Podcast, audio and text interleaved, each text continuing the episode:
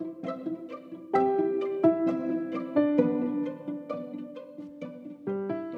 老原天がお送りする全国の週間予報です。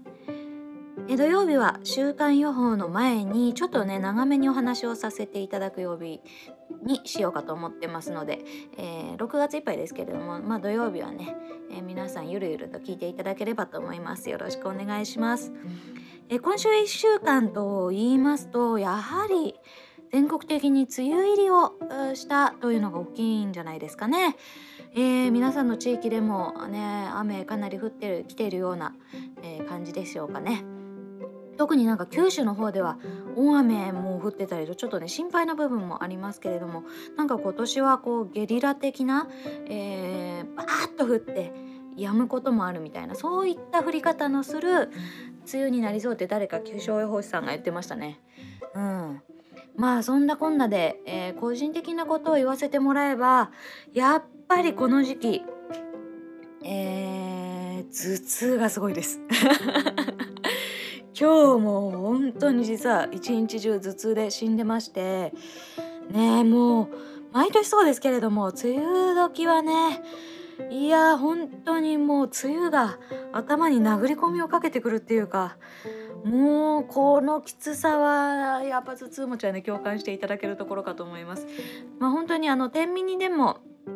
あの語りましたけれどもファーストシーズンの方ねでも語りましたけれども、私あの偏頭痛持ちでねあの気圧の変化によってかなりね辛いんですよっていう話はしたんですけれども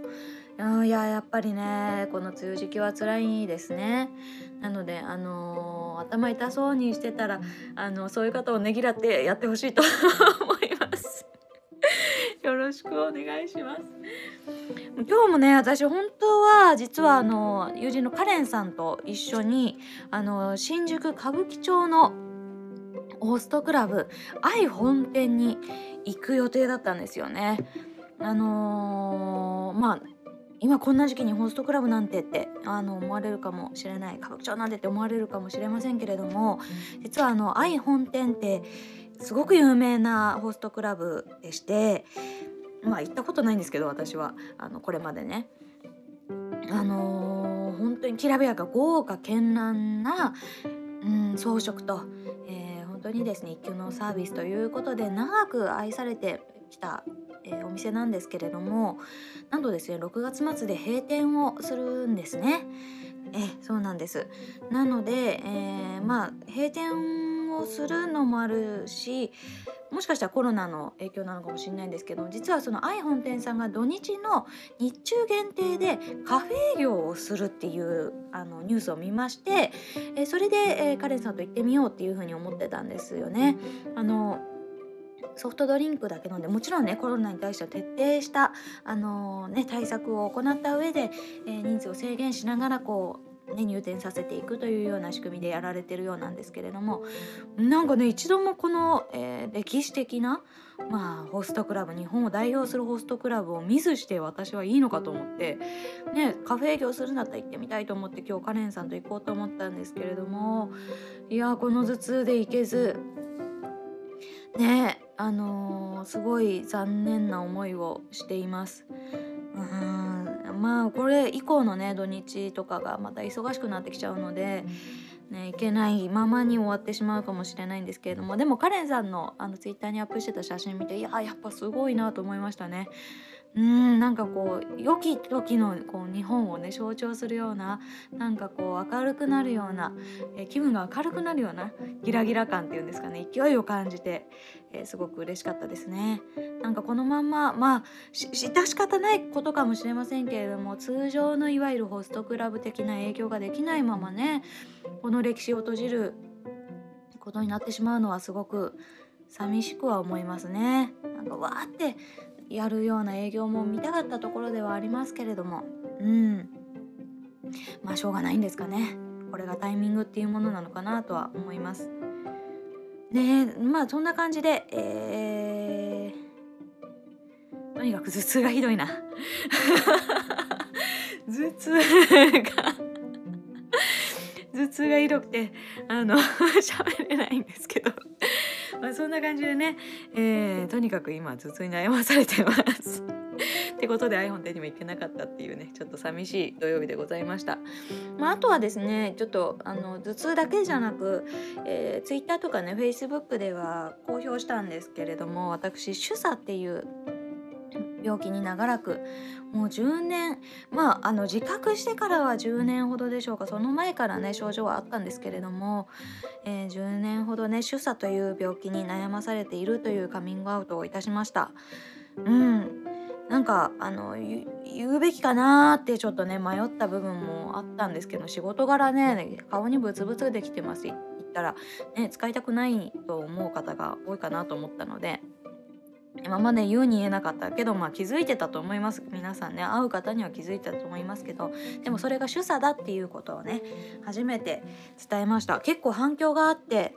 うんなんか同じ悩みを抱えてましたってねあのご連絡くださる方とかもいてああ言ってよかったのか分かんないけど意外とねあの皆さん悩んでらっしゃる。うん、あとは、えー、治療法を模索してらっしゃる方も多くてえー、これからなんか私でお力になれることがあったらいいなとなんかそういった意味では言ってよかったなというふうに思っています。まあ、皆さんもねあの私は主査っていうねちょっと珍しい病気ですけれども皆さんも結構いろいろな持病を抱えてるっていうこともねいただきました主査以外にも、えー、こんな病気なんですっていう連絡もねいろいろありましたけれども皆さん本当にお悩みは多いと思います。まあ、この私の頭痛もしかりなかなかね病気のことってこう大っぴらに言えないというか言う意味がないというかねただ人に心配かけるだけだしと思うけどやっぱ情報交換とか、えー、どういった治療をしてるかとかどういうふうに改善したかとかって情報交換って結構必要だと思ってなのであのー、そういったねなんかきっかけになればいいなと思ってます。私は主査の治療は、うん、10年前ぐらいからだったのでまあその当時は2チャンネルとかでね情報を得るほかなかったんです。だけど今は結構 SNS とかで、えー、出産の治療法とかも結構ねいろいろ、えー、議論がされてたりとかしてなので結構救われてる部分があるんですけれども皆さんもね今持病を抱えてるとかどうやって治療したらいいか分かんないっていう病気があったら結構 SNS ね見てみるのいいと思いますよ。うんあのー、思ってもなかったあの治療法だったりあこんなクリニックもできたんだとかいう情報とかもあったりどんどん日々こう治療法が進化してるっていうことも実感しますしやっぱ10年前のあの時にはなかったことが今言われていたりとかうん、なのでね SNS ぜひ、えー、ご自分の持ってる持病の類とか、えー、そういったので検索してみるといいかなとまた新しい仲間とのね交流もできるんじゃないかなと思います。そんな感じで、えー、今週のお話をさせていただきました。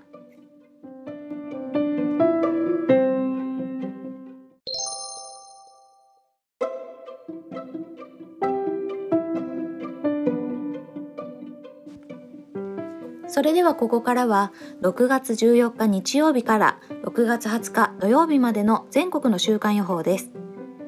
北日本は低気圧や前線の影響で雲が広がりやすく、期間の前半は雨の降る日があるでしょう。東日本と西日本は前線や湿った空気の影響で曇りや雨の降る日が多い見込みです。なお、東日本と西日本では15日にかけて前線の活動が活発となり大雨となる恐れがあります。沖縄・奄美は高気圧に覆われて晴れるところが多いですが前線や湿った空気の影響で雨の降るところもある見込みです。最高気温と最低気温はともに北日本から西日本にかけては期間の前半は平年並みか平年より高く平年よりかなり高いところもありますが